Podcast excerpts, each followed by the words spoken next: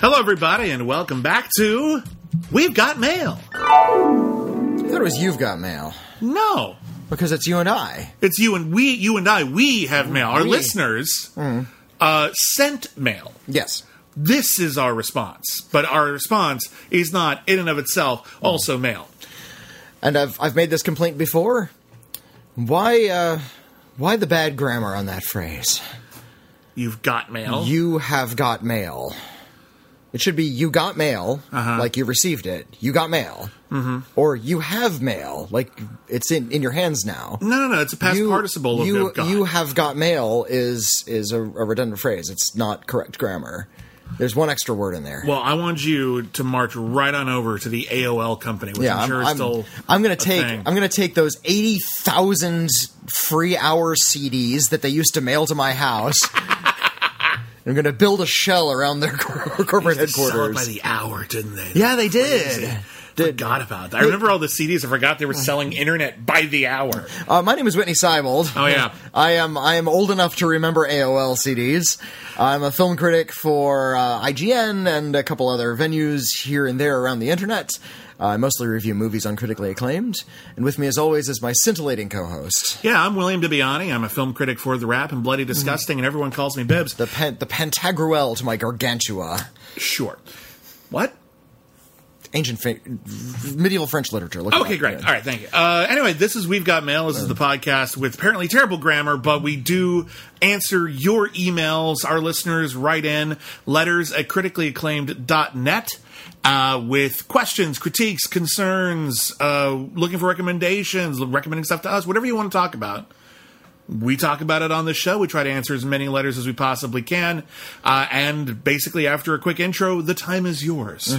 So, um, the time is yours. Let's just answer some emails. And uh, so we we've been trying to play. We've been doing this podcast specifically to do a lot of catch up on our mail. We get a lot of letters, and we try to answer as many as possible. Uh, so I'm going to be bouncing back and forth chronologically, Yeah. from a few months ago to more recently. But we have a lot of letters to get through, so. It's going to be a bit of a jumble. We're going to hear from a few letters referring something that already happened, as well as some we got yesterday. Sure. Um, uh, this, this one that I'm starting with is a little bit older. Okay. So uh, this one comes from Shad. Hello, Shad. Hi, Shad. Uh, hi, Bibbs and Witney. When you were discussing High Strung, you mentioned there weren't that many violin movies. You remember High Strung, right? The dance versus violin movie. I was the one who recommended it. Yeah, High Strung yeah. was the one. It was a movie that combined uh, virtuosic string instrument uh, performances with the dance movie genre, and they did a great sequel called High Strung Free Dance. I think I prefer the original, but they're both a delight. And if you, like us, are addicted to the Step Up movies, Mm-hmm. High Strung is clearly the inheritor to the throne. It's, yeah, it's right, right up our alley. okay. I've always been shocked that they never turned The Devil Went Down to Georgia into a movie. There have been several songs turned into movies, and I always wondered why not this one. Who would who would you cast in a movie version of The Devil Went Down to Georgia? I cast Willem Dafoe as the devil because, of course, Hmm. he's played the devil before, hasn't he? well, he's played. Hmm. He's played the devil. He's played the vampire at least once, maybe twice. Well, he got an Oscar nomination for playing a vampire in Shadow of the Vampire. Yeah, yeah, yeah. No, that's that's good. That's good casting. I'm not sure if he's played he's played like straight up Satan before though. I don't think he has, but Yeah, I, um, it fits. He'd be good at it. Thanks for putting out great podcasts. They make my commute much easier. Uh, of course, we're, we're here if if for nothing else to make commutes easier. Um, the Devil Went Down to Georgia was turned into an animated short film Was it? um, in like the early 90s. It was a stop motion animated short, and it wasn't the Charlie Daniels version, but it was the Primus version. Les Claypool recorded a version of The Devil Went Down to Georgia. It's pretty amazing. And it's really good stop motion animation. I got to see it at a Spike and Mike Sick and Twisted festival um, in in Seattle, Washington, back in 1997, I think.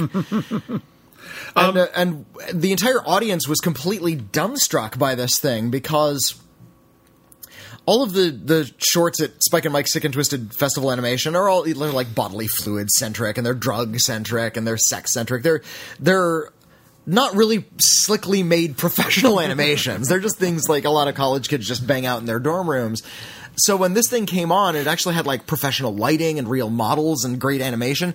Everybody was totally silent, and we became obsessed with this thing. Eventually, I got a, a Primus Best of compilation. I got the video on it. Um, Yeah, who would you get? Um, my thing is this: Mm-hmm. there's never been a movie version of The Devil Went Down to Georgia, but there almost has. If you've ever seen Walter Hill's Crossroads, Oh, I haven't seen Crossroads. yeah, Ralph Macchio plays a uh, a young guitar player who sells his soul to the devil Hmm. for the power to play guitar. Really, really awesome. And I I haven't seen either. I've never seen all of it, or I haven't seen all of it in a really long time. It used to be on TV.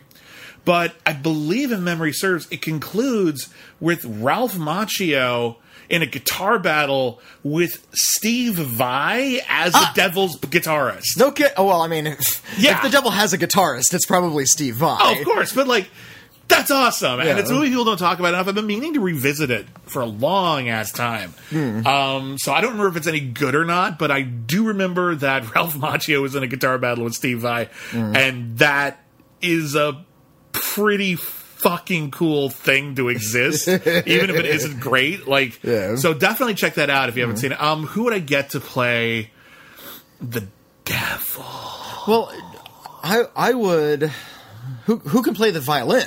Who can play? Or, That's you or want- I guess I guess it would be a fiddle, but um, Yeah, well, regardless, you want someone who can play it or or fake it. Um, I, you know who I get? John Doe from X. I don't know who that is. John Doe from the band X. You know the Okay, band sure. X, right? Uh, he, he was in he was in Roadhouse.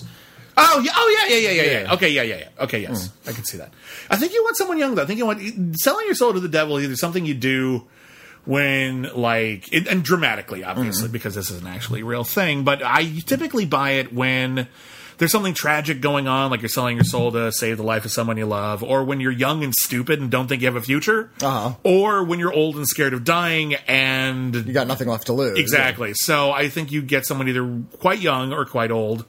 And I would say you get like who's who's an interesting young act? Uh, Alex or Nat Wolff. Either of them. They're both really good One actors. Get them both. Why not? They both Fuck play it. the devil. Why not? Well, yeah, there you go. Like one of them plays the kid, and the other one plays the devil.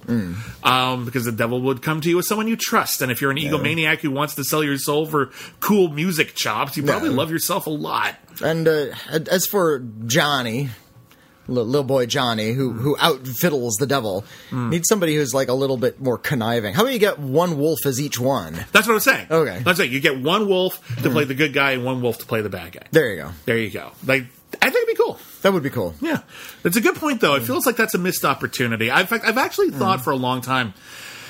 You know, we're running out of like nostalgic movies and TV shows to turn into movies. When are we going to start turning classic music videos into movies? Uh huh. You know, like uh, Aerosmith's "Crying." That was always a mini story of empowerment, anyway.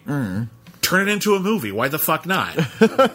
Well, Crying came out at a time when music videos like had the same budgets as a lot of movies. Yeah, they were expensive. and, and records were making more money than movies. Uh-huh. So the book is kind of shut on that. They already made the movie. It's the Cryin music video. yeah, arguably, but it's four argue- minutes long, You but could it's the argue, cr- it's a movie. I would argue that that's the short story that we could then turn into a feature film. okay.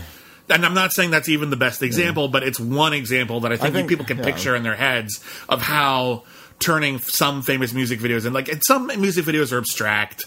You can't Yeah. really turn Sledgehammer into a music video, Or in- Some into are- a feature film, or so- sorry, into a feature film. And some are simplistic, like "Everybody Hurts" is a great music video. I don't see how you turn that into a movie, but some of them you could. Some of them, like you know, the, the works of like some of the more interesting auteur music video directors, like Mark Romanek or Spike Jonze. Some of those could easily be turned into.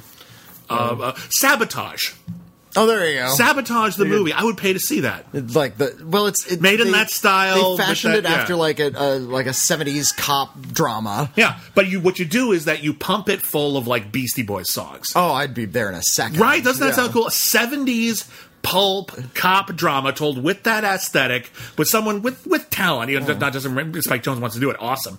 And you just make it like a sort of a musical Would- with a would- lot of Beastie Boys Would you jams would all you throughout. play Beastie Boys jams on the soundtrack, or would you get actors to rap Beastie Boys? I think play it on the soundtrack.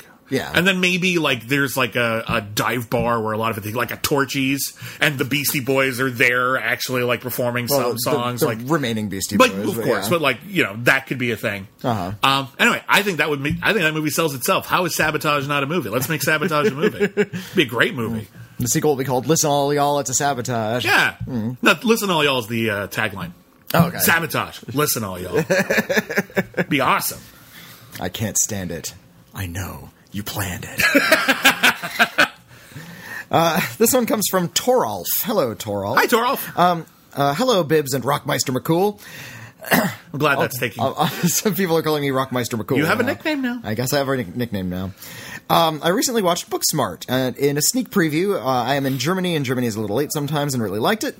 I talked about it with a friend and mentioned one of you guys, so I can't remember who, uh, hoped that it would be the teen movie of this generation of teens. I believe it was So- Witney Oh, yeah, who well, said that. I, I had I was the only one who had reviewed it. You only reviewed it last week, so Yeah, I finally got around to it the last couple of weeks and reviewed on the critically acclaimed. Yeah. So we were wondering what is the movie of our generation? We were born in 1986 and 1987. We both thought about American Pie or Superbad, but we both felt that we were too young for the first and too old for the second. Uh, can you think of any teen movies we might have missed between those two movies? As always, keep up the good work. Live long and prosper, Torolf. Um, when was super bad? That's, that's, I feel like that's not a was- huge gap It was like well, because American Pie was 99, 99. and Superbad was 2007, so it's Okay. a little about a decade. It's So- a little. There, there was a whole wave of teen movies there in the late 90s that kind of crashed after a while. Mm-hmm. And um, you were born in the mid 80s. That's when I was watching things like Stand By Me, but that's when those movies came out. Those wouldn't be your movies. Like, what? Yeah. Well, I mean, Or- look, are you too young for Empire Records or Can't Hardly Wait? those are both Rec- before. Those are both the 90s. The Okay. 2000s, the 2000s was actually like a pretty good decade for teen stories, specifically about uh, young women. Like the, that was the era in which we had Mean Girls. Oh, there you go. Uh, we had yeah. Bring It On. We had the Sisterhood of the Traveling Pants, which I've actually never seen. I heard, I heard Oh, it's um, really good. Juno, When- Ghost World. When was uh, Nick and Nora's Infinite Playlist? oh, that's a good Or, pick. or Perks of Being a Wallflower? Because those are those are Perks of Being a Wallflower was this decade. That's way too late. Nick Oh, and? Nora's Infinite Playlist was 2008. So technically, that's after Superbad. Oh, okay. So we can't pick. Uh, we can't pick that. Um, I'm trying to think what else was was notable in that uh, time period. I can only think. Yeah, you mentioned Mean Girls. Now I can only think of like Lindsay Lohan movies, like Confessions of Teenage Drama Queen, and Mm, well, that was. Uh, no, that was Lindsay Lohan. Sorry. was- that was Lindsay Oh, you know. yeah. Oh, you know what? Oh, uh, if you're not going for any of the ones we've already suggested, you know what it probably was? Huh. Napoleon Dynamite. Mm. It was huge. it was dude. it was huge. But that's more of like a cult movie. That's not like the the voice of a generation. Oh, I he's he's kind of a weirdo outsider. He didn't speak for anybody. They kind of made that I character think, up. I think that was the whole idea, though, is that we all feel like the outsider, don't we? It's kind of an obvious sentiment, but a lot of that's, teen- that's the, the sentiment of every teen movie. A lot that's of not teen movies have obvious sentiments. I- They're, I think- they're, it's not a complicated time. I think Napoleon Dynamite is, is an aesthetic monster. Like it didn't like speak deeply to anybody's desires. It just had sort of Mm. weird, fun characters. Eh. I, I, I reviewed it at the time, and I didn't think it was very good when I first saw it, and, and I predicted it would not get a cult that it was clearly aiming for. And boy, howdy, was I wrong!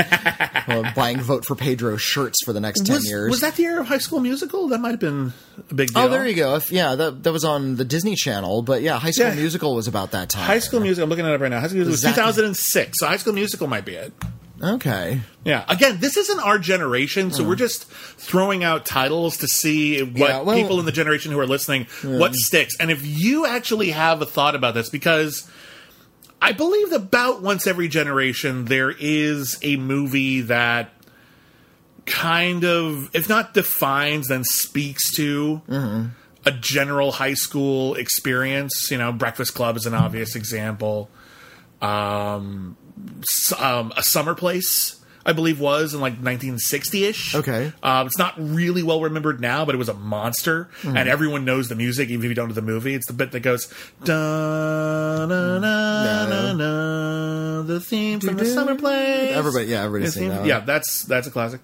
Um, for my generation, though, a lot of people said it's Can't Hardly Wait or Empire Records. There's an argument for either. I have often argued that the defining teen movie of my generation of the 90s was Scream.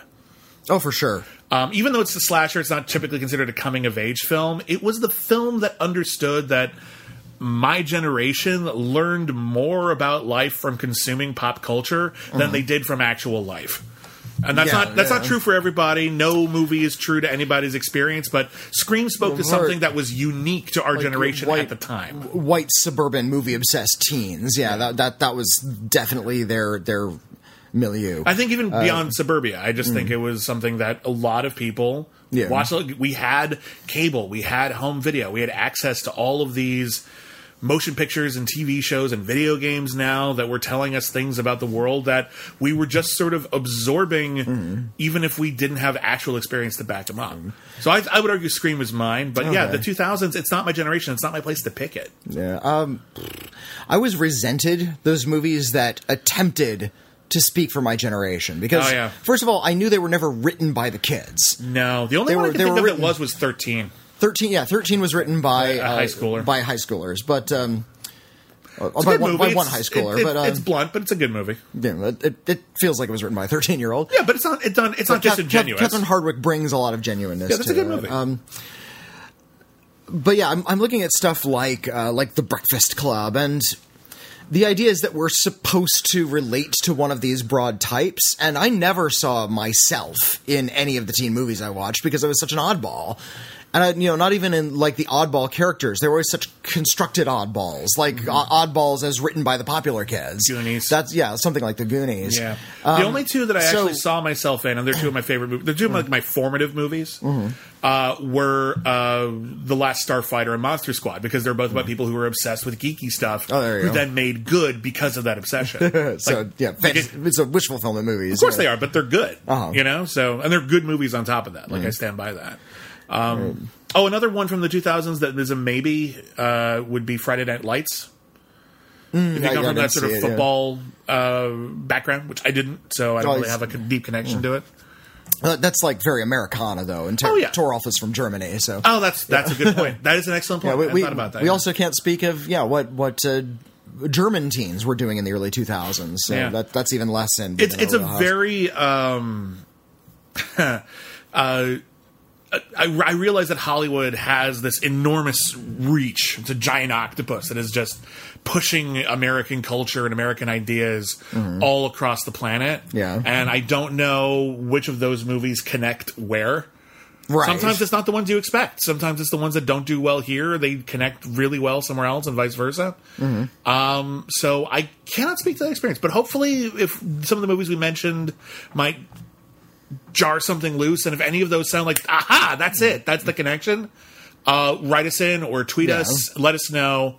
Um, and actually, tweet us go, at Critic Acclaim. Tweet us. What do you think is the, especially if you're of that generation, what is the defining teen movie of the 2000s, from like 2000 ish to about 2009? What is the defining teen movie of that generation? I would love to find out. Yeah. I think it's too early to call the 2010s. We probably still have some, probably have some general ideas, but I feel like spectacular it's now. It's spectacular, spectacular now. Or, or to being a wallflower. That's also a great one. Um, but uh, or or something else Mm. completely. Uh, so, but yeah, let us know. What do, what do you think is the best teen movie of the 2000s? I'd be curious to hear. Uh, let's move on. Here's a letter from Adam. Hello, Adam. Okay. Uh, hello, Bibbs and Witney, longtime listener, a lifelong chocolate eater. Uh, I thought about in, writing in regards to a lighter topic. Uh, however, just listening to your last episode of You've Got Mail, Harp Sound, you discussed a topic that I feel has never been addressed and is the following. I've had enough of you two judging people that are okay with putting razor sharp blades to their face and shaving off all their facial hair. There is nothing wrong in wanting to look like the great legends of the golden age of cinema with clean haircuts and well shaved faces. With that out of the way, what are your favorite movie beards? Take this question however you like. I have my fingers crossed, hoping Witney recommends a killer beard movie. Uh, though I would just write in with a lighter topic, since in this day and age, content all has to be thought provoking, and that's not a bad thing. But I feel we sometimes forget we can also just have fun with some movies. Keep up the great work. Wishing you all the best from Tijuana, Mexico. Oh, that's awesome. Um, okay, so if you're wondering what that's in reference to, I've said on multiple occasions. Sometimes people ask me, "Why do you have a beard? You don't need a beard. Why, why do you? Why do you? Why do you commit to the beard?" I remember when I was a kid, uh, I've I've never in my entire life in person saw my dad without a beard. From when it was Okay. born to when my dad passed away, never saw him without a beard. There's only like a couple of pictures of him as an adult without a beard. And uh, turns out the reason why, when I finally saw the picture of my dad without a beard, he had a very weak chin. Okay. So the beard was cosmetic. He was just gave- he liked the way it made him look. Gave him more of a face. and more more definition, a little Okay. bit more, uh, uh, which it worked. It worked for him. It was great. Mm. Uh, for me, because my dad didn't shave, we never had that bonding moment where he taught me how to shave. So I kind of just never learned very well, and as a result, every time I tried to learn how to shave, I would end up cutting myself. And after a while, I was like. Fuck it, beards are cool. So I was like, instead of putting a sharp knife to my throat all the Mm. time and hoping for the best, I'm just going for the beard. You know, And- you, can get your face shaved in a barber shop. I know, but I can't Or- afford to or- do that all the time. I, I suppose not, but Yeah. you know, every once in a while, if I you want to get a clean shaven face, I used to you do can it. get a professional job. I used to do it. I don't bother anymore. Um, I like the way I look. Um, Michelle likes the way I look. I'm happy. Um, but as for beard movies, I have never thought of that. Favorite movie? never thought of beard movies. I love this. What's a great beard movie? Well, I mean, uh, I, I'm not sure if I can mention Quentin Tarantino movies, but I know. Uh, You mentioned the beard. I guess. I guess I can mention the beard. Uh, there's some dialogue devoted to beards in Django Unchained. And Christoph Waltz's character says, I'll, "I'll give give you money to the man with the spectacular beard." there you go. Um, so it's it's just like big and bushy and looks really nice. I think, Uh, I think my favorite comedic the- beard is uh, Monty Python's The Life of Brian. When he like hides out in like a hole and there's a guy Oh, with a mouth of silence and he's got a beard and it's, he's completely naked, but his beard is so long you can't see anything, and it's just him dancing behind the beard. He's like, "Yeah, I'm free of of silence. I don't care anymore." it's hilarious looking. It's very very funny.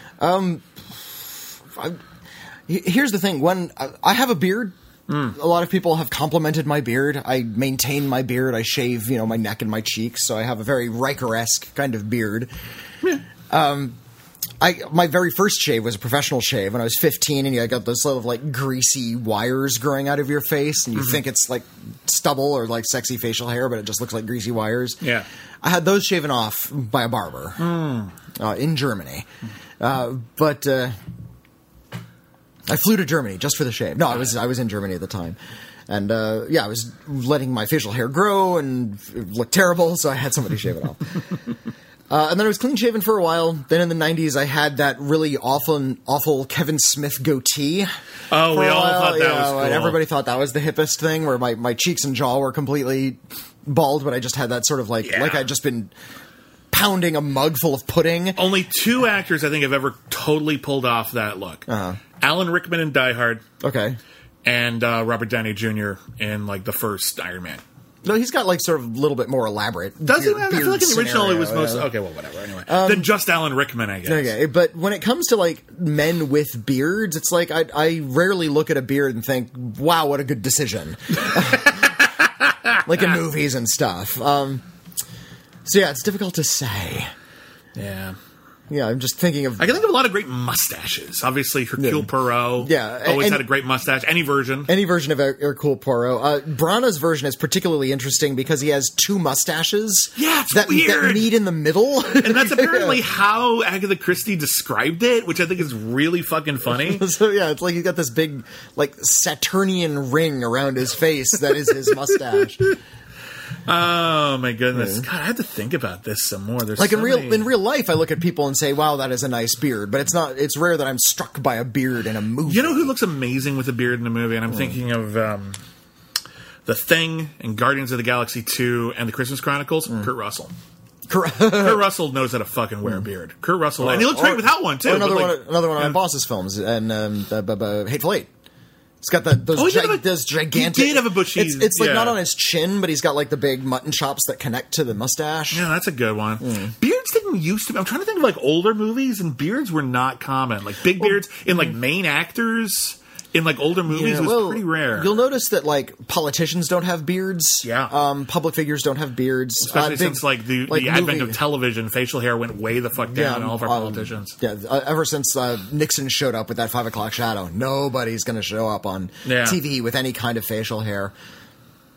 Uh, because it's too difficult to, difficult to maintain, I think. You just shave it off as often as you Well, can. I think it just looks a little. Uh, let's be honest here. A clean shaven face looks clean cut. It, it looks you look maintained clean, yeah. and, and well groomed, and a beard is a little can be a lot less informal or a lot more informal. I Can- guess. can you That's also what you want in a president? Can you imagine like Bernie Sanders with like a long white beard with soup in it? You know, it's like I don't know why he needs the soup. surely soup? because surely Bernie Sanders would have soup in his beard if he had a beard. You know who rocked a great beard recently? Mark Hamill in The Last Jedi. But that was a good beard. Oh, that was a good beard. I think it looked good on that. I think it's I, Mark Hamill is like as a he grew into being such a voice actor that sometimes when you see him in live action, it's kind of weird. Mm-hmm. But I think the beard gave him this really great sage like appearance, and obviously it's supposed to. But like mm-hmm. I think it, I think it fit him. Okay. I think it was a good look. Mm-hmm. Re- God, just shave it, shave it off. It's fine. Oh, how would you think about Halloween Two? Rob Zombie's Halloween Two. Oh, where Michael Myers like his beard was sticking out from under the mask. Yeah, I was- mean, it's obviously it's really not well groomed, but it was striking. it was a. I think I'd call it a beard movie. I Yeah. think that's fair. I don't know. Let us know what your favorite movie beards are, What are your, what are the best movie beards? Yeah, and The- not the, just- the most striking. and not just they look good in a beard. Because a lot of people look good in a beard. We're talking about striking, Mm-hmm. like woo or wow or that one's weird. Uh-huh. Like let us know. I'm very curious. All right, good Uh, good question though. I like that one. That's fun. Here's a letter from name redacted. They didn't sign off, so I'm not going to read her name. But uh, I think you, uh, I think you could do an interesting exegesis about unhappy endings to movies, and when they're appropriate and when they aren't. Example: The Martian. What if it had an unhappy ending? It wouldn't be the right ending for that movie. Mm-hmm. Love Story. Without the unhappy ending, what have they got really? To quote Mag- Mad Magazine, if she doesn't die, the studio dies. and A Tale of Two Cities. Is it an unhappy ending? And that one's others. more bittersweet, but yeah, okay. Yeah, also, many dramas seem to feel that suicide is not a real tragedy because the character is getting what they want. Is that true? Oh, I hope not. That's disgusting. I don't That's know. I don't. I don't know if I've that- ever seen that. No, I Um, don't know if that's the case. Um, unhappy endings. That's a great question because a lot of people assume an unhappy ending is some sort of death knell for like a mainstream movie. Like you can't have a mainstream movie with an unhappy ending. Where the, the, the hero dies tragically and without gaining anything. Right. Well, but that's the thing. Every movie, and I mm-hmm. actually would almost go so far as say every story, mm-hmm. typically ends with something gained and something lost. Okay. I think in a happy ending, what is gained is more valuable than what is lost. And in an unhappy ending, what is lost is more valuable than what was gained. Um, so in a story of tragic sacrifice, like you look at uh, the end of Titanic, movie everyone's seen, I don't have to talk about it. Jack dies. That sucks. That sucks for Jack, and he dies because he was he couldn't figure out how. He probably could have done it, but like he couldn't figure out oh, how to save himself without making Rose freeze to death. He, he was submerged in water, she was floating on top, and her body temperature was just such that she could survive that, and he was just going to freeze to death in the water. Yeah, so he so rather than try to save himself and risk getting making her freeze to death, mm-hmm. he did a noble sacrifice and he died. Mm-hmm. What was gained from that was Rose led a as we see at the end a hmm. beautiful life, a, a life full of family and hmm. friends, and she didn't need all the money that defined her mother and everything like that. She had a great existence and she died keeping his memory alive. What was gained was I wouldn't say more than what he sacrificed, but it helps compensate for it in our hmm. minds, and as a result, we get to have a happy ending of that. Rocky, at the end of Rocky One, he loses. No, yeah, but he but he went the distance, and that's the happy ending. He gained and- his self respect. He Oh. he got himself a family. He's he wins. He just technically lost the match. If, on the other hand, like the opposite was true Mm-hmm. in Rocky, where he won the game, but he lost Adrian, Mm-hmm. And he lost his self respect because I don't know, let's say he cheated or was on the take or something, Mm.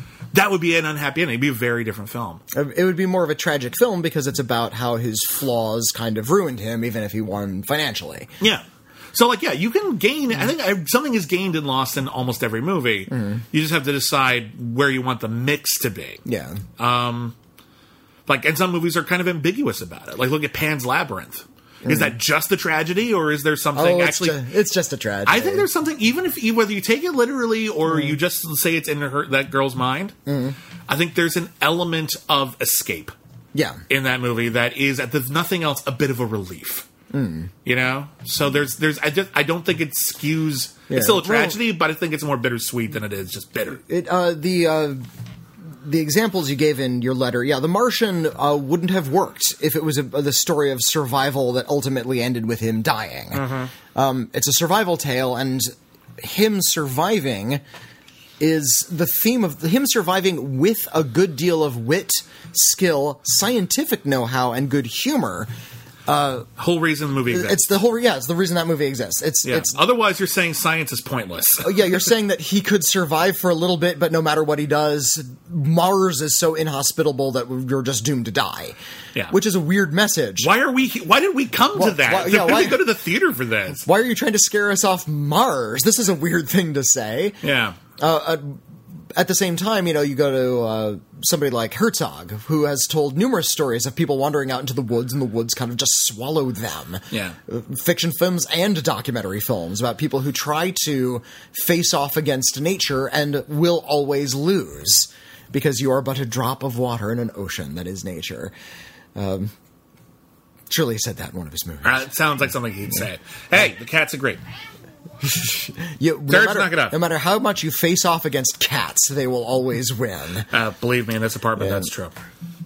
I- uh, n- this whole idea of like the unhappy ending. Every ending, presumably not. Pres- assuming that it's not some sort of studio monster where they change the ending at the last minute, like Brazil. The original Blade Runner. Yeah, the, they are constructed to be that way, and if they end with a death or somebody selling out or a tragedy, I think we need to learn as specifically as American film going audiences to simply feel that sadness, hate, rejection, and despair. I think that I just think the spoonful of sugar to make that medicine go down Mm-hmm. isn't cut out the bit that's sad and just heap sugar on it. No. I think it's just say like the sad thing Mm-hmm. at the end of the movie. It was worth it. It was worth it to get to that ending. It was worth it to get to that message. It was worth it so that the audience understood the weight of that story. That's what's important. That, that's not what I'm saying, though. That's what Um, I'm saying. Okay, I'm I'm saying that this this obsession of the happy ending that a lot of studios are putting onto their movies that are trying to trying to wrap up these very artificial melodramas in a very neat little bow uh, are are pushing this message this this kind of unhealthy emotional message that the point of life is a release of joy. That's the goal. That's sort of the, the end point of this. And there's only one emotional like end point of your life.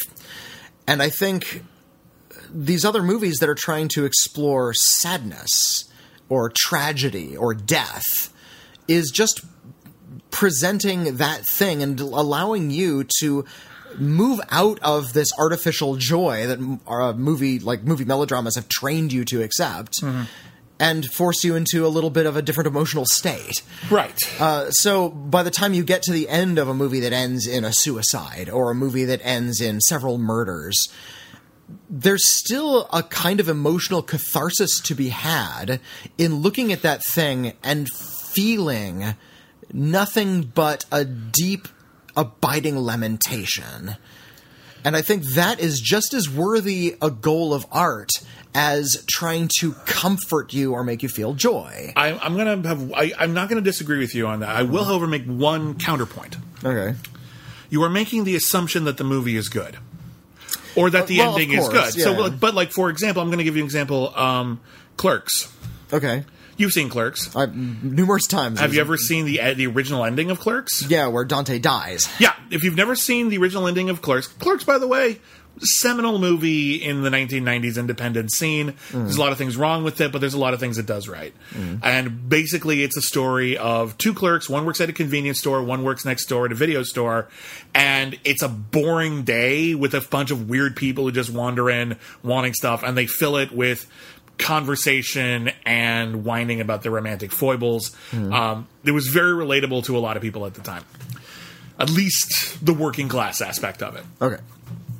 The original ending, the, the way Clerks ends now is some bad things happen, but Dante, the film's protagonist, is going to try to improve himself. He has dis- decided at the end of that day he's going to improve his life. improve his relationships with other people. And, Yeah, yeah. He's he's he's come to in a, a strange roundabout way a certain catharsis.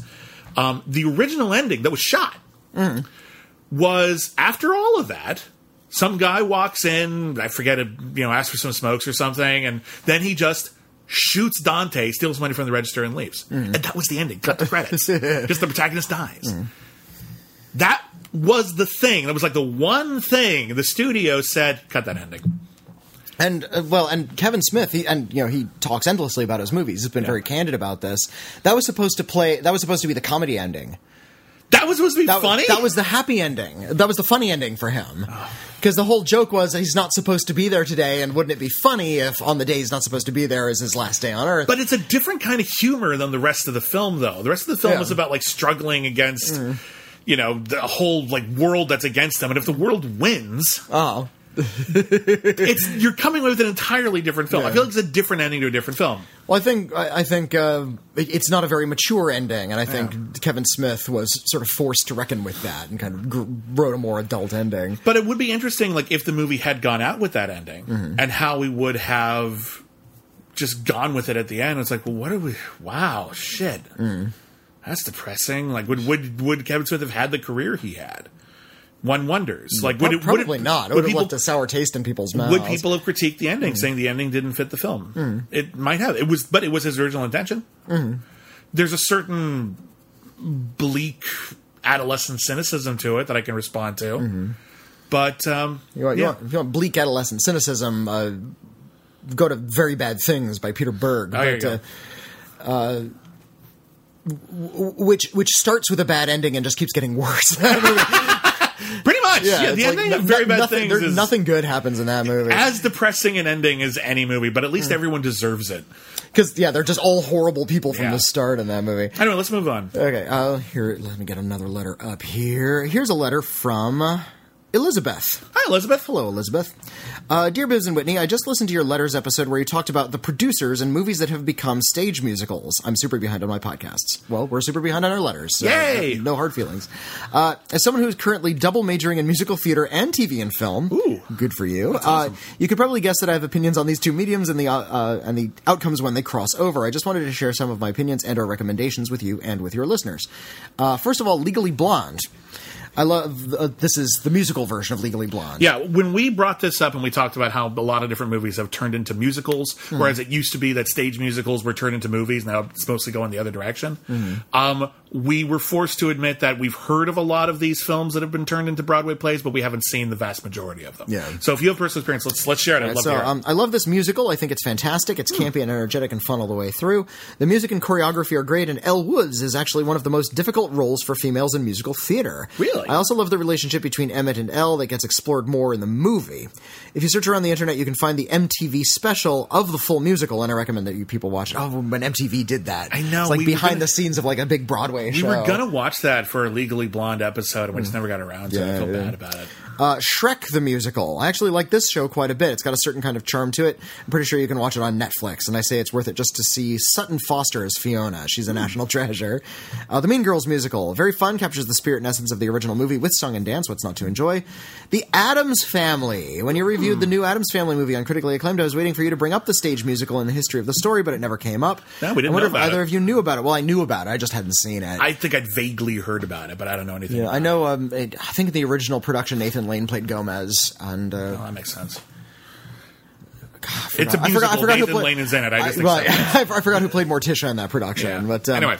uh, overall, it's a bit unfocused and sometimes out of character with such a rapid and weak resolution. But it has some nice music. Okay. The Addams family don't require resolution. They've they've reached the end of their story. You see, Yeah, the Addams I family like is about, happy. That's what I like about the Addams family. They don't. There's not a lot of conflict in their lives. Yeah, well, not within their their not within their lives with each other. It's always interlopers. Mm. Yeah, yeah. Yeah, or occasionally self of some doubt or something like. But they're I- I always would've- very supportive of each other. There was a subplot in the recent movie where uh, Wednesday was hanging out with sort of a, a, a normie from the town. Yeah. And she started dressing a little bit more normal, like wearing pinks and things. And so she wore one pink beret, and, Yeah. her, and Morticia was scared because it was a gateway color. That's right. and if, if they, and of course, conversely, we got to see the normie become more goth, and she Yeah. became like super goth overnight. First of all, cut out the, the normie becoming goth part. She just let her be who she is. If the whole subplot was just about how Wednesday was becoming a little bit more normal and that was freaking out the Addams family, that would have been a fine story. I love the idea that she was mostly doing it to get a rise out of her mom. Like well, just Teen yeah. Rebellion, like that. Like But, you know, she wasn't sort of- super into it. an, an invert of the the teen rebellion, Yeah. whereas it's you know this death obsessed goth person who's always m- literally murdering her brother, all of a sudden like into unicorns. I wish that I wish that animated movie had been better. Like I didn't hate it the way most people did, but like it was. I, I wanted it to be good. I know it needed the to be Addams great. family is so important to me. So yeah. Anyway, uh, Ragtime, Ragtime. Oh yeah, I I, forgot. you know, I saw Ragtime. I haven't seen the movie, but I've seen the musical. I've not, I haven't seen either. okay, uh, the musical came out in Didn't Milos 1998. Forman do the, mu- do the movie? He did. Okay, Yeah, it was okay, a Milos okay. Forman film. Uh, this musical came out in 1998, and it's based on the original book as well as the 1981 film. It is one of my favorite musicals of all time. Hmm. From the music to the staging to the message behind the film, it's a masterpiece of the theater. I can't believe this lost the Best Musical Tony Award to The Lion King. Ah. But what are you going to do? Again, if you search around the internet, you can find bootlegs of the original Broadway cast, and I think everyone should watch it. I desperately want this musical to be made into a movie. It has great music. Cool. Yeah, and um, Houdini is a, a minor character in it. Yeah, it's got all kind of cool stuff in I it. love all that stuff. Yeah. There's a, a great song about spitting and watching baseball and spitting and grabbing your crotch and spitting and watching baseball. It's really great. Uh, as uh, as far as other movies made into musicals like Big, A Christmas Story, Elf, Pretty Woman, Spider Man, Turn Off the Dark, Groundhog Day, and Rocky, among others, I can't recommend them because I haven't seen them, but they exist. Rocky? I didn't even hear about Rocky. But yeah, there was a Rocky musical. Uh, yeah, I, I haven't seen any of those, but I have seen Spider Man. I, Spider-Man isn't really based off a movie though. It's just kind of based off Spider-Man. But I, I got to see Spider Man Turn Off the Dark on Broadway. I'm, I'm a little jealous. I'm not going to lie. It, well, it was it was a tough ticket. I heard. I remember you telling and, me and every- and everybody thought it was going to be a complete disaster because they had to remake the entire thing at the last minute Mm-hmm. because Julie Taymor's ideas were way too weird. I wish I could have seen that version. They, they said, Julie, Julie Taymor, we, we need you to make a, a Spider Man into a musical. And she's like, Well, I, I just did a production of The Tempest. What the fuck do I know of Spider Man? Yeah. It's like, Well, this is Spider Man. You're creative. You did The Lion King. You can do Spider Man. It's like, Okay, fine. I'll do Spider Man. So she's looking at this comic about a boy who is bitten by a spider and gets like spider like qualities. So she thinks this is all like Ovid's Metamorphoses. It's about this boy who is trapped between man and animal. So she like wrote in all of these allusions to ancient Greek transformation myths. I really want to see that goddamn play. And- and, like, all You know of they these- filmed it. I know they they put it on. I'm Like, sure. like- I'm sure you can find a film of it I somewhere. really want to see because honestly, she wanted- we yeah. need more weird. Yeah, less yeah. a little. We've had so much fealty to our superheroes for so long. Let's just- go nuts, Just, just, F once. it once in tw- once just, in a while. just yeah. once. I just want everything to go completely insane. Like I want Matt Reeves' new Batman movie to just be completely off the wall, bizarre, nothing you expected. Yeah. we, it won't because Matt Reeves is a bit more faithful to source material than that. But man, He's Batman, but he gets his powers by eating bats. I was uh, there His was a, power is he can pass through wood, but only wood. There used to be a, uh, um, I think it might still be. Uh, there was a comic book of uh, just Batman and Superman like together. Okay. because they're because they're friends. They're just hanging out. All right. Yeah, they they hang out in all their various adventures they've had together. And there They're- was at a one diner and they're eating toast. there was one issue that began very cleverly with uh, Batman and Superman. They're at the top of a building, Mm-hmm. and Batman is talking about his his origin and like the tragedy that the death of his parents that turned Mm-hmm. him into Batman. And he's talking about how, yeah, it was my parents. They uh, beaten to death by a guy with a bat, Mm-hmm. and that's why I decided to become a bat. And he takes off his mask and he's blonde, and you realize this is the movie that people are making because they don't know who Batman is, so they Right, just right. made shit up. Oh, that's funny. Yeah, do that. Do It's that. really funny. Just completely betray the character. It was really funny. Yeah. It's awesome. Anyway, Uh, but yeah, they, they turned it into this big stunt spectacular. A lot of people were injured during rehearsals. Yeah, Uh, because if people go flying around the whole stage like all crazy, Bono and the Edge did the music, and it's awful. And uh, it's like there's not one memorable song in that entire thing. That's great. and oh god. It, I ended up seeing seeing the, the, the altered version, which they tried to sort of bring it back and bring some of like the the weird costumes of the famous characters and put them into like a different sort of context. Right. I mean, like a villain was like mixing people with animal DNA, and that's how we got stuff like the Rhino. Eh, whatever. Uh, whatever. It's comic booky enough. Uh, so it ends up playing a lot like a a really bad U2 record is blazing over one of those like Universal Studios stunt spectacular shows. Again, all of this sounds cool. yeah. And, and it was pretty awful. Luckily, I only paid like fifty bucks to see it, and I got to sit in the pit too. I got a Ooh, really wow, special got lucky, deal. yeah. Yeah. That's awesome. Oh well, thank you for writing yeah. it and uh, giving us your two cents about. Oh, well, there's, oh, there's more. There's more. Oh, I'm sorry. I, was, I was just stopping to describe Spider-Man. I thought you were done. Anyway, uh, there's also a topic I wanted to ask you about. I love musicals. I love the experience of performing them as well as seeing them. That being said, I want more musicals to be made into films, or at least filmed stage performances be made available to the public. Yeah, everyone knows, or at least should know, that seeing a performance live is going to be better than watching it on a screen. That's obvious. It's why people want to go to see concerts of their favorite artists rather than just listen to the records. Yep. However, in many ways, theater has become an art of the elite. I mean, just look at the average price of a Broadway ticket. It's like two hundred fifty dollars to see a s- insanity, just, yeah. and that's not even the best seat. Uh, there are also many places that don't have access to qual- quality professional regional theater near them. Seeing a movie is much cheaper and easier than going to f- find a theater for most people. I know that it's extremely difficult for a film to capture a stage musical on film well, like a chorus line, but I want people to have access to these amazing musicals. Most musicals are never filmed or to be released to the public, so when it's gone, it's gone, unless someone puts a bootleg up online. A note for listeners do not record from the audience during a performance. It's rude and disrespectful. Just don't. Yep. Uh, what do you think the future of of the future of musicals on film? What are your opinions? What's the secret to making a good movie musical? Thoughts appreciated, Elizabeth.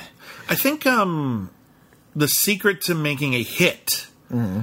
Motion picture musical is to make it feel like an event. Mm. Because that's what a musical is. It's so to a lot of people, musicals are still kind of weird. Like a lot Well, of people, to, people outside of the theater yeah, world, to people but outside yeah. of the theater, the mainstream community, people who like The theater world is huge, man. It's pretty mainstream. But, there's a but yeah. but not everyone goes, not everyone can get to it. It's sort of like um, comic books, where a lot of people know all the histories of the superheroes and like follow along with everything on Twitter and behind the scenes. And oh my god, I keep what happened to Justice League. But the majority of the people who go see that, casual enthusiasts at most. Well, and they true. Hmm. don't know all that weird stuff, and they don't care. It's hmm. not. They're That's not not what's fo- they're not important. following the news story. The movie is what's important to them, and I hmm. feel like the movie of a musical is a lot the same way, where hmm. it might not be the sort of thing that a typical person would seek out en masse, like on like a collector's way. I got to see all the musicals, like. But if you tell them it's going to be an event, you tell them it's something that you got to see. I think they'll go. Yeah. Um, Like Well, for that's, example, that's I- the way they've been selling movie blockbusters. So you're thinking they just need to do that with musicals? Well, I think I think the the movie musicals of the last decade or two that have worked out like that have felt that way. I think uh, you know La La Land was considered a big art house. You have to see this movie. Everyone's talking about. I still don't think it's a great musical, but Yeah, I get why it was a hit. I understand why it connected. Same with uh, Les Miserables. Um, Yeah, yeah. I mean, that was one where people had heard about it for so damn long. You finally Mm. get to see it on a big screen. I'll bet Cats does well. I really do. oh, yeah, people, the- people, mainstream non-theater people love fucking. They fucking love Cats. They fucking love Cats, man. It's gonna be. Weird. I don't think it's gonna break the box office. I don't think it'll make a billion dollars. I bet it does fine. Ca- Cats is not one of the worst musicals ever. It's one of the worst things ever. One of the worst things that we were able to produce as a species. I feel Um, like there are certain stage musicals where if you d- did one of two things, if you release like on streaming or whatever a well crafted filmed stage production Mm-hmm. a la Zoot Suit. Where the camera's actually on stage and you're coming up with good angles, and, um, but it's still the stage performance. Or if you spent a lot of money and made it really, really great, uh, I bet Book of Mormon would kill, and I bet Hamilton would kill. Hamilton, yeah. I cannot imagine Hamilton as like a feature two hundred million dollar epic historical film. Uh-huh. I can't imagine a film stage performance doing very well. Yeah, yeah, yeah. Um, kind of surprised they haven't done a film version of Avenue Q. Uh, that kind of rates itself. It was meant that was meant to be on a screen. You know, there's puppets in it. Yeah. In the stage musical, the puppeteers are just on stage. They can't hide them. Yeah, it's, it's so too complicated. Just do it on, on screen where you can hide them. I feel, like the, I feel like Uh, the ship may have sailed on Avenue Q. Yeah, I- I guess- probably over, out now. You can't do an Avenue Q musical now. But No. plus, you know, one of the characters in it is Gary Coleman, and he died since the production. So, Yeah. but uh, there are great ways to film stage performances. Um, Ingmar Bergman's Magic Flute. okay, I've never seen that one. He, yeah, that one. Uh, he brings the camera. He, he does. He just lets sort of the performance go, go by itself. He doesn't have a static camera. It moves around. It's not up on stage, but it's like close to the stage, so you get to see everything and all the action. Mm-hmm. And all the performances are really terrific. And occasionally, Bergman would cut back to the audience watching it. Oh, okay. So you're kind of getting this spontaneous That's- feeling to it. That's a decision a lot of filmmakers make. Like uh, Jonathan Demme made a conscious decision when he did the concert movie Stop Making Sense to never see the audience, at least until the very end. Mm-hmm. Yeah. Mm-hmm. Because he wanted, you're the audience. We don't need to be reminded of the other people are watching this. You're watching this. Just focus on that. Yeah, and um, the way I saw Into the Woods, Oh, the, yeah. the, the, that, the yeah. musical, not the film, uh, was this really terrific uh, VHS tape that was circulating Yeah. of uh, somebody actually bothered to film it, and it was another one of those things where they're filming kind of from the audience. They did that with cats as well. in the Um, They do that. yeah. They do that with like Fathom events. Like Mm-hmm. some movie theaters will book a special block to show like an opera or a musical. Oh, they showed Newsies not that long ago. yeah, yeah. um, But yeah, getting that sort of thing. That's probably a big idea of what the future of it's going to be. Yeah, why that, that's kind, kind of what we're looking at is if you know these big gigantic productions people can't afford them in New York even though they have access to them and people who aren't in New York don't go so that if it becomes a big enough hit they'll film it and they'll put it in a Fathom event Have The you ever gone to a Fathom event like that? I've been to one Fathom event in my life and of course there were technical problems um, oh no! Well, what'd you go see? I saw the best of both worlds parts 1 and 2 from Star Trek the Next Generation of course. Yeah. I only went and, to. and, Le- uh, and LeVar Burton was there I went to one. I went to a Hatsune Miku uh, concert. Okay Hatsune Miku. If you don't know who Hatsune Miku is, um, she is a fictional pop star who has actual pop music. Hmm. She is a Vocaloid. She is created in a in a computer. Her voice is created in a computer. And the concert Hmm. she was performing via hologram. It was Uh. pretty cool. I'm not gonna lie, but yeah, Hmm. that's the only other one I've been to. But I, I understand they do well. Otherwise, I wouldn't keep doing them. so anyway, Yeah, um, it's a pity that theater. Well, I mean, we're we're in, in L.A. and there's a lot of theater in L.A., but we're considered like a movie town. Yeah. um, which I know is insulting to all the people who are in L.A. theater, which is you know thousands of people. But we don't have a Broadway. We Um, yeah, have a we- couple of big stages at a time. we, you we think of New York as being the theater town and L.A. as being the movie town, even though the, They both they have both both. have both, and Yeah. um, and they're also spread out all throughout the country. You know, it's not just the two cities. Um, but knock it off, cats. I think it's kind of up to us. I think theater is this very uh, alive art that um, a lot of people don't really partake in, including myself. I don't see nearly as many plays as I would like. Yeah. Uh, anytime I go to New York, I make it a point to see, you know, try to see a, a Broadway musical that I can afford. Uh, it doesn't even have to be the big hit. I'll see anything. Yeah. Just because live theater is, is so wonderful. I majored in theater too, so I have a, a passion for it. I did a fair amount of theater in high school and college, but I never actually majored in it. I majored in Mm. Film, just film. Yeah, I, I, I, I have performed. I thought I was going to be an actor at one point, and then I realized at one point I'm not very talented. So You're an excellent I, performer. pardon? You're an excellent performer. Well, thank you. You know how to you to you say. know how to like you know how to speak and present yourself and talk and entertain. I haven't really seen you play too many characters. Uh, well, it's true. Maybe you know if, how to- maybe if you had, an audience. if you maybe if you had, you would wince a little bit. But Yeah. uh, but yeah, um, movie musicals, however, always do it wrong. Whenever uh, whenever Hollywood tries to take whatever musical it is and make it into a film, they just they think like movie makers. So we're going to get a big star and we're going to add a lot of special effects and we're going to get big movie sets and we're going to film it really dynamically and have a lot of swooping cameras and that's going to make it an interesting musical. And to which I say, how about you cast dancers Right. and singers and you film them in such a way that exhibits their talent rather than swirling the camera around and over designing everything? And why not focus on making good songs and you don't worry about the story stopping for a little bit to have a good song because that is the end unto itself. The thing that it frustrates me, and it frustrates me with La La Land, Uh-huh. which again I, I actually do like, but Mm-hmm. like it's I understand whatever. So many films that like Into the Woods, actually perfect example, Into the Woods. Mm-hmm. There's a handful of people in the movie version of Into the Woods Mm-hmm. who are really good, who are doing a really good job. Like uh, Emily Blunt is doing a really good job in that movie. Ke- Anna Kendrick is doing a really good job in that movie. A lot of the people though, they're there to like we're not there to see Johnny Depp be really great in musical theater. Mm-hmm. We're here to see, wow, Johnny Depp's going to try. Yeah. Will he succeed? And- no. no. I, I know you've defended him, but uh, I, Marlon Brando and Guys and Dolls uh, insisted that they don't dub him yeah. because Frank Sinatra was cast as Nicely Nicely. no, no, was, he was Or, cast as Nathan. or he was Nathan, Drake, Yeah. and and and uh, Brando was Sky. Um, yeah. and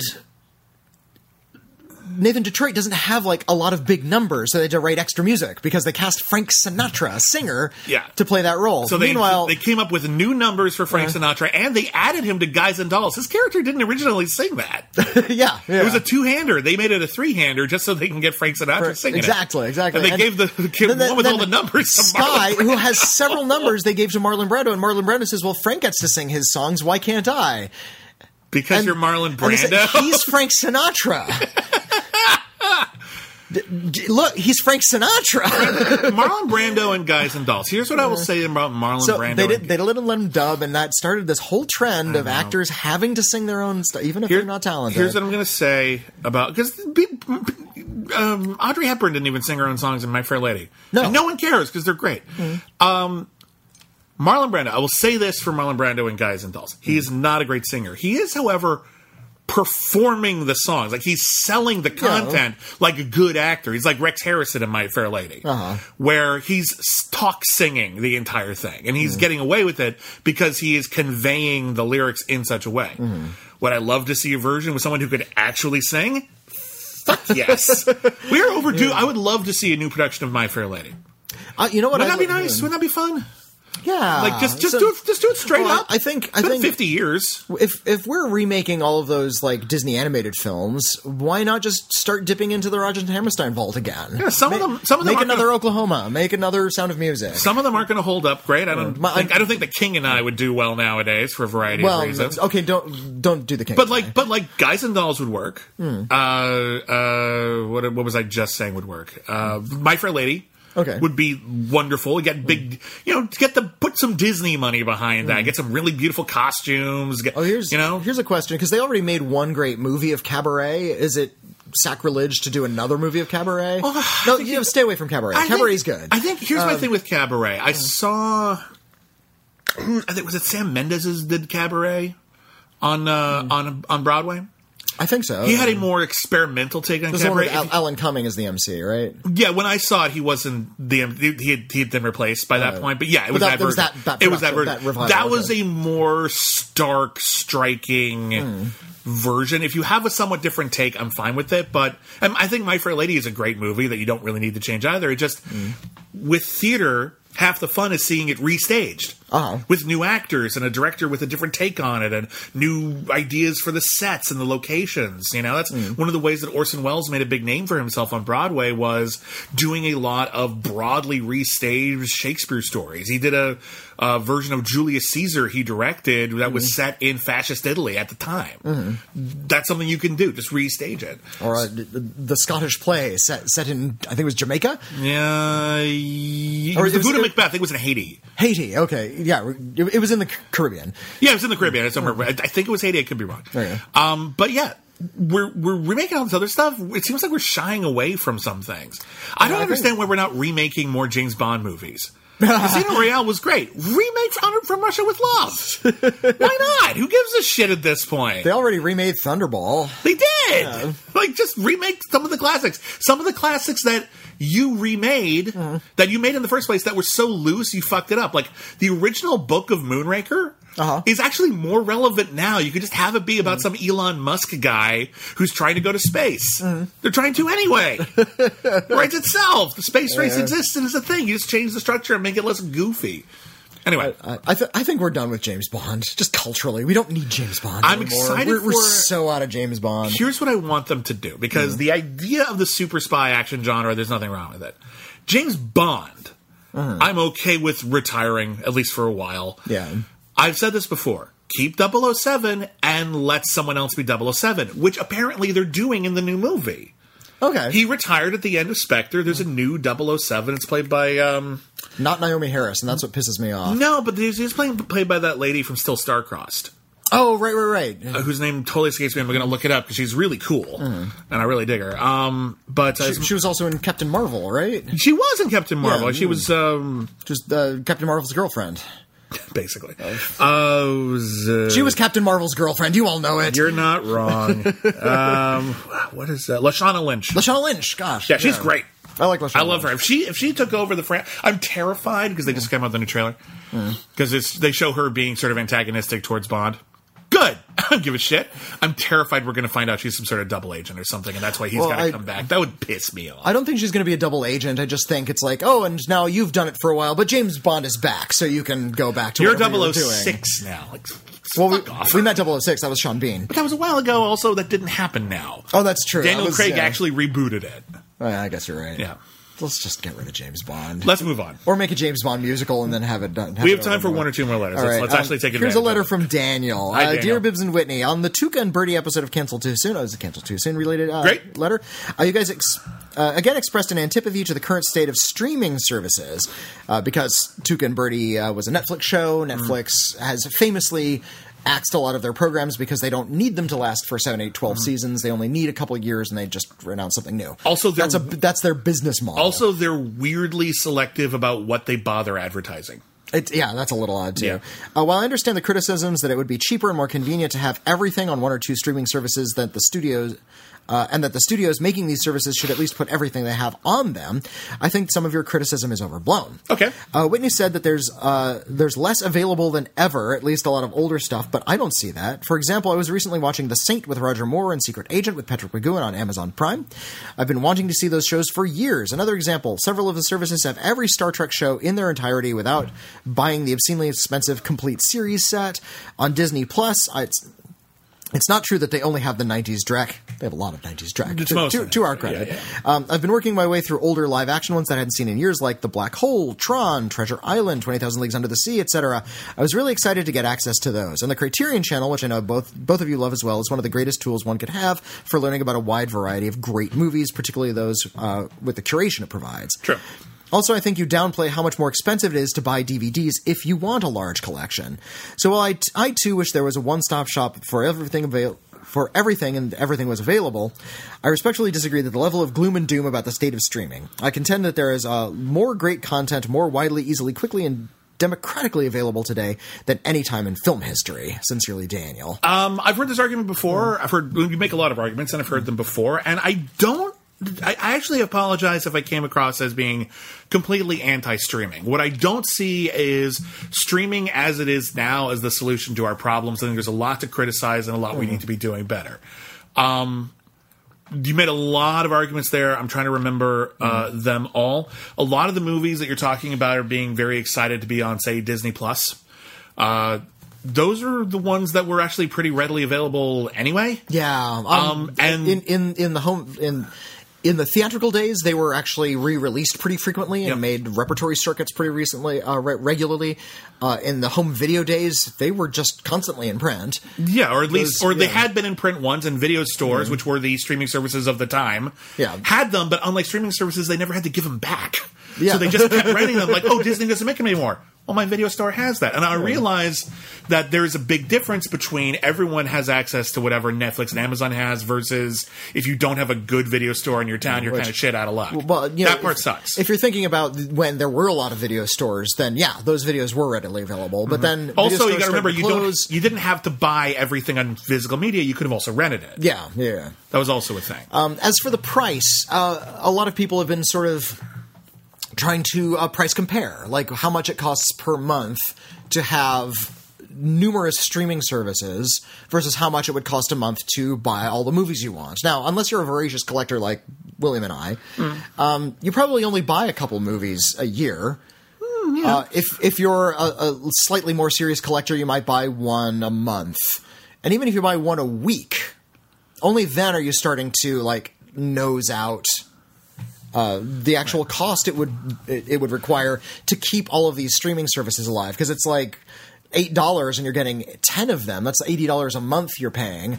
You can get you know, and that gives you access to all of these things. Some and of if them you're, and if you're than that, watching yeah. a lot of stuff, then that's going to make it worth it. The other thing about streaming services is that I think it makes us content with whatever they have because we're not putting any effort in. Because Yeah. we don't have to spend Well, money just- to buy a was gonna, DVD, because we don't have to leave the house. Whatever they offer is a gimme. Hmm. Um, which is why I think a lot of Netflix originals that are merely okay get treated like a big deal because, ooh, I didn't have to leave my house to see a brand new film. Hmm. When really a lot of them are basically straight to video fare. Some of them are great. I'm not arguing that. But some of them get overblown a bit. Uh, just because of their ease Hmm. Well, of availability. And, and uh, yeah, the sort of idea that the the streaming service now is the ones that are telling you that they have everything and they have all of these wonderful uh, things, and they do have a lot of wonderful things. I think if you're into obscure horror, Amazon is actually a really wonderful place to go. They got a lot of So- stuff. somehow they can also snuck sign up, up on for- us with all of this like wonderful horror shit, and you can just dive in Well, and stay in there for years. And actually, one thing, even though Amazon has a lot of practices that I do not support, their their uh, streaming service is actually pretty good and pretty extensive. And one of the things that they allow you to do, and I think Hulu allows you to do this as well, mm-hmm. uh, is you can sign up for multiple services and then access them all through Amazon. So, like, I think you can still do this. They for a while they took it out. Mm-hmm. You could sign up for Shudder through Amazon, and then without having to go to a different app. Oh, there you you have go. all their content. You can mm. sign up for HBO Now or HBO Go through Amazon, and then it's all in one place. As I kind of feel it sh- should be. You talk about like how great it is that Disney like put all their stuff out here and you couldn't access it before. That may or may not be true. My concern is this: the only reason you had trouble accessing it is because Disney didn't want to give it to you before. And now that they found a way to monopolize their content like that and not have to filter or share uh, their content or their profits with any other distribution system, they're more comfortable doing it. But even then, they're not giving you everything. And if you look at Disney Plus's offerings past the 1970s, which is actually pretty good for a streaming service, mm-hmm. there's a lot less. yeah. They're not giving you everything that they have, and it bothers me that they're holding so much back. I realize they're going to add stuff over time, but if it's not on there now, they're probably mm. not going to go too far out of their way to give you the obscure shit unless there's actually yeah. a demand for it, which they do listen to, in all fairness, but it should all be there, I think. And and there, it's a little odd the way like some, and we're just talking about like deep cut things, like obscure things that maybe mainstream audiences uh, might not have heard of. But we're also talking about some really popular stuff. True. What streaming services currently have the Harry Potter movies? I don't think any of them do right now. I think you can. I think you can, You can- buy rent them you can, on yeah, like you- on Amazon. You can rent them on Amazon For but extra but money, There's yeah. nothing like as part of like a streaming service membership where you can have access to those things. Yeah, and that happens all the Um, time. and because movies move in and out of streaming services, it can be hard to keep track of what is literally unavailable on legal streaming right now. Yeah, yeah. And there's there's a lot at any given time, and there's no particular reason to do so. Especially with studios controlling their own streaming services now. and if, if a studio is going to con- go so far as to control their own streaming service, we as film enthusiasts are concerned that they're shutting the door, deliberately shutting the door on the bulk of their content. Uh, deliberately, just so they can keep your eyes glued to what's new and what's al- has already proven to be profitable. Now, one of the key arguments against that is that's what people want. Well, That's what maybe people want, but they don't haven't seen the other stuff, so they don't know if they want it. Yeah, I was about to say. You know what you want more than anything is the thing you didn't know you wanted, and uh, that's that's what they should be selling, and that that's our concern. That's why our, our talk about streaming services tends to run very negative. I understand a lot of people are content or relatively content with streaming services, and that there are a lot of people who have access to movies they never had access to mm. before because of certain streaming services. There are also movies that you're losing access to. That's something that's important to mm. us. We feel that as critics, it is our responsibility to talk about how things can improve, and that mm. goes beyond the movies themselves, and it sometimes goes into ancillary aspects of the entertainment industry. Uh, much as uh, Roger Ebert used to rant and rave when, at any provocation about movie theaters where they dimmed the bulb in the projector Ah, yeah. ostensibly to save money on electricity, even though that's not how that works. So all you were doing was ruining your presentation for no reason. This is something that Witney and I feel very strongly about, where streaming is good. There's a lot of yeah. good things in And- streaming, but there's a lot of downsides, and we need to talk about them in the hopes that they'll improve. Otherwise, they'll just know give you give us as little as they can get away with. Our, our, our, our dear letter writer actually brings up something interesting, though, because we're talking from the perspective of guys in our late 30s and early, early 40s who have gone through the music video uh, gauntlet. And we've spent a lot of time in our 20s just sort of voraciously consuming films and teaching ourselves about movies. Okay. And we had access to video stores. That was our means. Um, with video stores gone, somebody who is 19 years old or 20 who's always heard about something like Secret Agent or The Prisoner mm-hmm. and hasn't had access to that because they don't have a video store. Now they have Amazon, and if they have an Amazon membership, this is their chance to start start getting their education All of that is good. and all of that is very good and that uh, this is essentially what the video store is now. Well, And I would our- also like to argue real, real fast, but let you finish. But um, when it comes to the availability of TV, streaming has definitely helped a lot. Oh, absolutely, Back in yeah. the main home video days, it was really hard to find an entire series on home video, and even then, there'd be like three episodes per VHS. It was super expensive. You can streaming get- has helped TV immensely. You can get the Shout App for free and watch all of Adam 12 right now. I think a lot of Shout Factory stuff is on Tubi TV as well. if you wanna yeah, yeah. Like, uh the, Yeah. but Shout Factory has an app and they put out all of their television for free. You can watch like Gerry Anderson stuff for free, and this is like pretty extensive, kind of obscure stuff, and Yeah. it's just all out there, just available. I didn't know that was free. That's cool. Yeah, yeah, it's great. It, Oh, yeah. It's uh, it, Is it like with commercials or something? or- it's it's not commercials. It's just that the tech they haven't spent a lot on the tech, so it's not going to be like quick and easy like something like Netflix. So you're going to have to wait a little bit for it to load. It's yeah. a little lo-fi. It's it's not the highest quality, but it's there. yeah, it's free. Um, Take it. But yeah, our concern isn't for people who are just starting their education. It's for people who want to continue their education. And Right. uh, well, I think we should be concerned about people just starting their education. and We shouldn't ignore them. Mm-hmm. I just think it's important to tell those people who are starting their education that what you have access to may be great, it- but there's and, also and, and it is yeah. but there's a lot more out there. Hmm. And we don't want you to get complacent. We don't want you to think, oh, well, I've seen everything. I've seen all the films in the classics section on Netflix. Great, you've seen 20 movies. There's so many more. Hmm. There's so many more that Netflix doesn't doesn't want you to have that isn't out there that you can't find on Hulu. Amazon has a better classic selection than just about any other streaming service, and even then, there's a lot they don't have. Um, a lot of it isn't curated, so good luck trying to figure out what's actually worth seeing without doing extra research.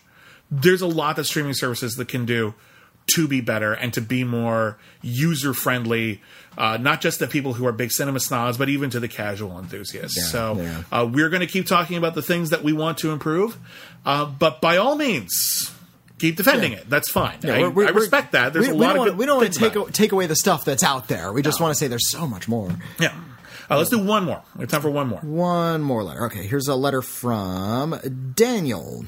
Hello, gentlemen. I would Hello, like to stand up for an overlooked film from 2018, if I may. Okay. I would like to implore you to watch this movie before you do your best of the decade list, as I think it is at least worth an honorable mention. That movie is Blaze. And it is, in my opinion, one of the best biopics ever made. It chronicles the life and career of the great mar- marginal artist Blaze Foley. The movie does hit a lot of the standard biopic tropes, substance abuse, failing marriage, etc., but also subverts them to agree and chooses to focus most of its energy on the t- on and time on the relationship between Blaze and his wife Sybil, played brilliantly by Ben Dickey and Alia Shawkat. Uh, Ethan Hawke did an amazing job with the writing and directing, and I would like to know if you two have seen it and what you think. If you haven't, I say again, please watch this movie and tell me what you think. Keep up the good work, Daniel. Did you see Blaze? I did not see Blaze. Ah, shoot. Did you? No, uh, 'cause, uh, uh, it was it was one of those many ones that uh, get get sort of lost in awards season. And I kept hearing great things about it. Uh, I wanted to see a film directed by Ethan Hawke, and yeah, just didn't get around to seeing Blaze. It is tricky though when we do these best of the decade lists. Yeah. No one's seen literally everything. No. There's Well- always we try our best. Yeah. Especially if I find I'm actually writing an article. It's about the best biopics of the decade. Hmm. I've seen a vast majority of them, but damn it, I'll have to say right now, didn't see Blaze. Maybe it should be on there. If it's so, Uh, and I'm I'm I feel bad. In that case, I'm going to use this letter to talk about uh, the great movies that get lost in the conversation because they come out during awards season. Um, If, and especially if they don't get nominated. For Yeah, stuff. like I, Yeah. I, uh, my my mom just visited for uh, Thanksgiving, and we had a big conversation about Karen Kusama's film Destroyer. Oh, yeah. with uh, with uh, um, Nicole Kidman. yeah. And Destroyer is a pretty good movie. I thought my mom hated it, but uh, I it's, It's- worth seeing. It's I not Karen Kusama's best, but there's really good stuff in it. it, it's really kind of a miserable film. I think it's really interesting if you look at it as uh, the Nicole Kidman character is already dead at the start, and she's just sort of her ghost is wandering through all of these scenes Yeah, you kind of. because it is sort of can- about her comeuppance. And, I have a take and, on yeah. that, but it would involve spoilers. I don't want to tell you. Yeah, yeah, but yeah. but you like when we first see her, she like wakes up in a car, like she's covered in a coat. Well, and she looks so spectral throughout all of it. She's really lived she's hard. pale and and yeah, just looks like she looks dead. So I I tried to see it through that. Um, Destroyer got a little bit of awards buzz when it first came out. Uh, Nicole, people were talking about Nicole Kidman and Karen Kusama. Oh, these were good performances, good directing job. yeah. but. It, it kind of vanished from the conversation after that, didn't I- it? No, nobody, nobody's get- mentioned it since she didn't get nominated for best actress, so Yeah. Mm-hmm. everyone stopped talking about it. And every once in a while, I hear it come up. But I have a feeling it's going to be one of those movies that people Just stop talking about, it, and then five years from now, when Nicole Kidman does something cool or whatever, or gets a lifetime achievement award, Uh-huh. uh they're going to bring it up again. You go, like, you know, it was an underrated film, Destroyer. Yeah. That's not her best, but it's quite good. It It's- deserves more yeah. conversation. You know, Uh, and yeah, like it's not a best picture or nothing. It was it wasn't on my top ten list, but it's fine. Yeah. and nobody talks about it because it got lost. I think Blaze is another one of those, um, and it happens from time to time, even with films I love. Mm-hmm. Yeah. that I try to sort of talk a big game about at the end of the year, and nobody ever pays attention to them. Uh, another one is Tim Burton's Big Eyes. Yeah. that w- that's a quite a good uh, is- biography that about is one of the best biopics of the decade. Yeah, about uh, the the Keanes and the scam that Mr. Keane played on his wife, who was the talented artist. Margaret Keane painted all these wonderful paintings. Her dipshit husband took all the credit and all of the money and, Mm-hmm. and gaslighted her like crazy. She thought she was crazy for a little bit. Uh, and l- luckily, she ended up uh, taking him to trial and painting a painting in court Yeah. to prove that she was doing the paintings, and he couldn't. So she won the case. The inspiration has not struck me. What a fucking asshole. Yeah, yeah. and, and Christoph Waltz plays that asshole so well. He's and- amazing. And, and Amy Adams, who uh, unfortunately is like being badgered throughout the entire thing, gives a lot of emotional heft to this very quiet, relatively Yeah. quiet. She role. never has like the big moment or the big speech because that's not her character, and as a result, I think a lot of people didn't notice how amazing she was. Yeah. she never called attention to it. It's actually, I think I would argue it's her best performance in a lot of ways because she dares to fair, be mild. Yeah, You know, yeah. that's that's really really hard. Ta- Um, talented but mild, and of course, there's the, the argument is how good is her art really? That's that's another conversation. That's, but that's a conversation the movie has, and I appreciate Mm-hmm. that. A movie that I am shocked Mm-hmm. flew under radar. I don't know how. The Other Side of the Wind oh, there you go. went from yeah. being a movie that people had been dying to see for decades Uh-huh. to coming out and then being forgotten in a week. Mm. Orson Welles, his last movie, his last film that he had finished, he had edited some of it. The rest of it was in the can. There's like there's a couple of shots that were missing that they ended up fixing with some voiceover. It works fine. Uh, it's not it's not ideal, but it's fine. Um, they made a fucking amazing motion picture. like it's a really great Orson Welles movie. Yeah. Like it's far from it's not his best, but it's far from his worst. It's really good. And there was a documentary made about it. It was pretty good as well. And just nothing. I thought I honestly thought that when the Oscars were announced, they would announce one of two things. Uh-huh. Orson Welles for Best Director, Mm-hmm. which would have been the coolest thing ever. You never would have won. Well, how cool would it have been? To have a po- not- posthumous Oscar decades after his death? that would have been amazing. It would have been respectful and beautiful. And honestly, there's at least a couple of people who were nominated that year who really didn't deserve that nomination. So it's fine. Mm-hmm. when, Two, when did he die? Like 84, 85, 80 I wanna say 86? 85 or 86. Mid, 80s. uh, right after Transformers. But uh, That's right. And then I was also kind of hoping that there would be like a special Academy Award for the people who actually edited this thing together and made mm-hmm. it into a film finally. Like I thought actually that would have been worthy of note. And nothing. Nope, nobody paid attention because it was lost in award season. It was. It should never come out in award season. It never should have come out in award Well, season. It, it was a big mistake. I, I think it should have gotten like a, a high profile indie theater release, like I think in the it big should. cities. I think it should have played. I mean, I, I think it played at Sundance or at uh, Cannes. I think it should have played at Sundance. yeah. I think it should have played. It was an independent Yeah. film originally. It should have played at Sundance. That would have built up the buzz about it.